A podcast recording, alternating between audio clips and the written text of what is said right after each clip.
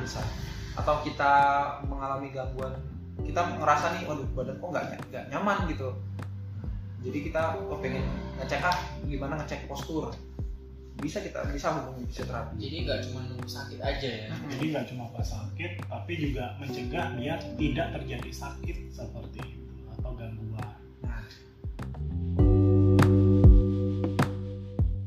assalamualaikum warahmatullahi wabarakatuh. Selamat datang di podcast kami H2H Visio Podcast, di mana pada episode kedua kali ini kami akan membahas atau menjawab pertanyaan-pertanyaan secara umum biasanya ditanyakan oleh masyarakat tentang fisioterapi. Seperti fisioterapi itu ngapain aja, diapain, kemudian bisa ditemukan di mana, kursus apa harus ambil pendidikan sih seperti itu. Oke, langsung aja ya. Yang pertama, Oke, fisioterapi itu ngapain aja? Mungkin ada yang mau jawab terlebih dulu. jadi eh, fisioterapi itu sendiri eh, salah satu bidang tenaga medis yang dia lebih ke arah ini sih ya lebih ke arah gerak dan fungsi tubuh manusia jadi memperbaiki gerak dan fungsi tubuh Nah, dengan berbagai modalitas baik itu manual pakai tangan ataupun pakai alat yang jadi kayak di rumah sakit biasanya ada eh, yang setrum gitu Eh, terus di ultrasound atau dipanasin inframerah nah itu tapi sebenarnya fisioterapi ju- sendiri itu juga ini loh sebenarnya udah diatur di permen permenkes Permenkes ya? nomor 65. 65 tahun 2015 Iya benar. jadi kita sekali. sebenarnya eh, ranah kerja kita juga sudah diakui Hmm, seperti itu Oke, jadi isinya resmi ya official adalah sebuah petugas Official. official ya. Official. Official ya. oke siap Bukan kaleng-kaleng ya. Oke, udah. Oke, lanjut ya. Terus ngapain aja? Terus di mana aja sih fisioterapi itu bakal ditemuin? Bakal bisa ditemuin? Eh, ini ngomong di mana aja dapat Ah, ya? iya. bisa ketemunya ya. Bisa ketemunya di mana? ketemunya, di warkop di warkop bisa. Warkop Kalau bisa. memang lagi ngopi ya bisa aja. Bisa Tapi aja. memang eh, banyak yang sudah tahu mungkin bisa menemukan fisioterapi itu di rumah sakit atau di praktek mandirinya itu bisa kalian temui fisioterapi tapi juga kalian bisa menemukan fisioterapi itu di komunitas tempat-tempat pusat kebugaran seperti gym mungkin atau tempat fitness itu pasti ada fisioterapi atau kalian bisa temui juga di sarana pendidikan sarana di pendidikan. sarana pendidikan sekarang sudah mulai ada fisioterapi di sarana pendidikan Puskesmas sudah tadi? puskesmas ya Puskesmas. sport center Sport Sport center, center juga bisa ini praktek mandiri, praktek mandiri Praktek mandiri. praktek mandiri juga sudah ada ya. sudah ada klub Sudah. olahraga olahraga Klub olahraga. iya. Iya. ah, ada satu yang ketinggalan Apa? perusahaan Perusahaan, Perusahaan. iya. iya. eh sama ada yang ketinggalan lagi home care. Home Nah, care. jangan lupa ini. Jangan lupa, jangan follow Instagram H2H Fisioterapi ya. promosi. Bagi yang butuh home care Surabaya dan Sidoarjo bisa di follow ya. IG kami wah sudah aduh promosi. Oke lanjut. Iklan ya tadi. Lanjut. Kemudian eh, fisioterapi itu pendidikan atau kursus? Kalau pendidikan bisa di mana dan apa aja sih jenjangnya yang ada di Indonesia kalau fisioterapi fisioterapi itu bisa kita eh, pelajari di institusi institusi pendidikan Nah, dari Pendidikan formal ya ya formal. Nah itu. Jadi dari sebenarnya kita ada beberapa jenjang dari D3, D4, S1 serta profesi. Nah, Selesai sudah gabung ya satu Oh, profesi. satu dan profesi udah gabung. Jadi eh, kita juga sudah emang memang ada kuliahnya sendiri seperti itu dan dilengkapi dengan berbagai kursus-kursus eh, untuk tenaga fisioterapi sendiri seperti itu. Oke. Terus lanjut ya, udah. Hmm, Oke, lanjut ke terus eh, kapan sih kita harus di fisioterapi? Oh, sebelum itu, sebelum itu, sebelum kapan ya? Kita itu di fisioterapi diapain? Mau diapakan? Mau di apain sih? Ngapain sih ditekak-tekuk? di fisioterapi ya Kata kopi jet. tekuk atau bagaimana? Silakan.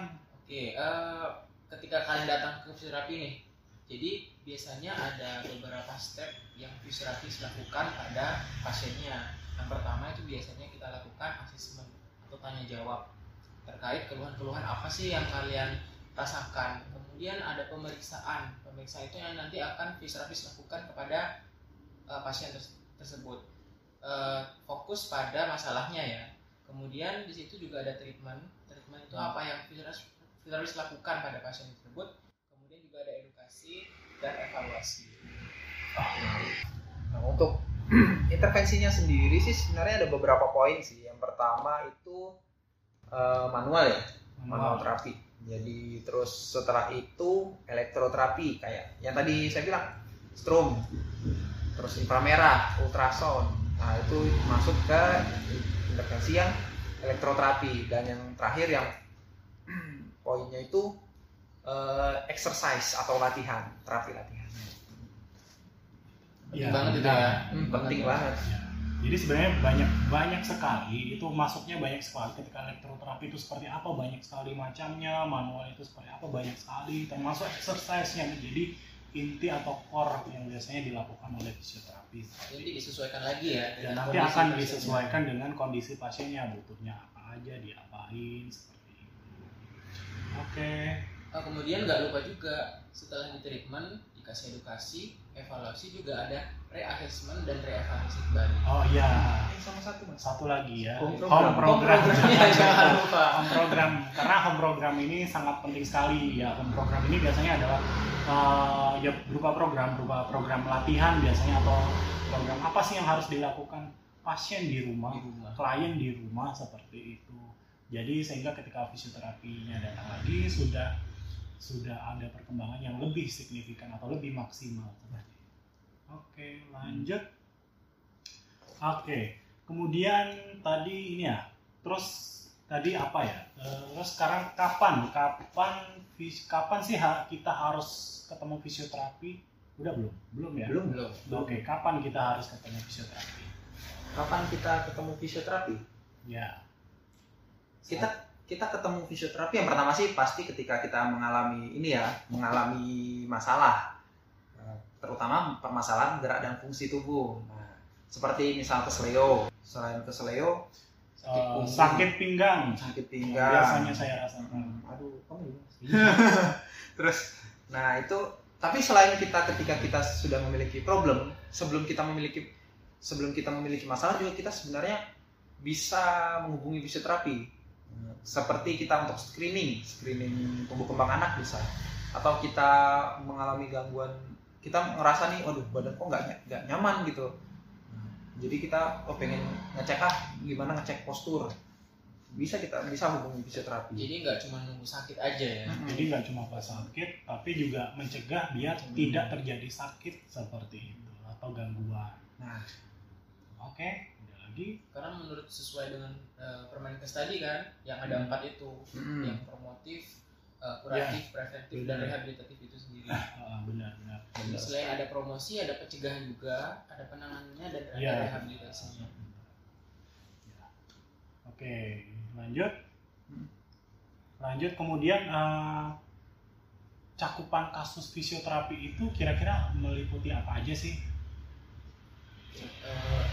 Untuk cakupan yang umum biasanya yang banyak orang tahu itu fisioterapi muskuloskeletal yang memang hmm. fokus penanganannya adalah di otot, tulang serta komponen komponennya seperti ligamen, diskus juga termasuk dan fisioterapi sport. Ini yang biasanya memang uh, paling banyak orang tahu tentang fisioterapi populer sekali ini yang sport yaitu fokusnya di penanganan kasus-kasus olahraga. Kemudian ada juga fisioterapi neuromuskular yang memang fokus di kasus-kasus saraf seperti halnya stroke hmm. ataupun kasus saraf berat lainnya. Nah, kalau di kasus saraf sih sebenarnya dibagi ada dua ya. Iya ada dua. Saraf pusat dan pusat saraf sadar tepi. Pusat itu kayak gangguan-gangguan kayak uh, stroke, stroke Parkinson. Kalau saraf tepi so, hmm, HNP, HNP bisa. Uh, ini GBS. Oh, ya, GB uh, carpal tunnel syndrome. Carpal CTS itu di tangan. kesemutan di tangan di sini bagian sini itu oh, kesemutan. Nah itu bisa kemungkinan. Kemungkinan lah ya karena kan kita harus ngecek dulu. Terus ada lagi yang ini yang paling nggak paling sih banyak juga yang di ini di apa didengar. Fisioterapi pediatri Pediatri. Iya, sekali. itu fisioterapi anak-anak nah Jangan lupa kita situ. jangan lupa itu Iya. itu baik itu apa membahas tentang tumbuh kembang anak tentang tumbuh kembang anak. terus anak dengan berkebutuhan khusus atau gangguan tumbuh kembang terus ya banyak sih screening anak juga bisa terus geriatri Geriatri. geriatri Geriatri fokusnya itu di eh, kasus eh, kasus-kasus terkait degeneratif lansia, Iya. degeneratif atau penurunan eh, secara fisik pada manusia seperti itu. Bukan saya. oh Pak. bukan bukan bapak aduh salah saya bapak Terus yang paling ini yang jarang diketahui adalah fisioterapi itu bumen. Ya benar sekali. Ini yang memang fokus penanganannya di kulit. Benar. Jadi ada kasus seperti contohnya luka bakar. Itu biasanya fisioterapi masuk bisa masuk di situ. Yang akhirnya berakibat eh, kulitnya misalkan tiba-tiba kaku, ada yang implan kulit dan Iya, sebagainya itu. Gimana caranya biar kulitnya itu lebih fleksibel, tidak mengganggu dari gerakannya seperti itu. dan juga sebenarnya ada sih yang masih paling jarang itu sebenarnya fisioterapi bisa masih di institusi pendidikan seperti inklusi atau sekolah berkebutuhan khusus Hmm, ya.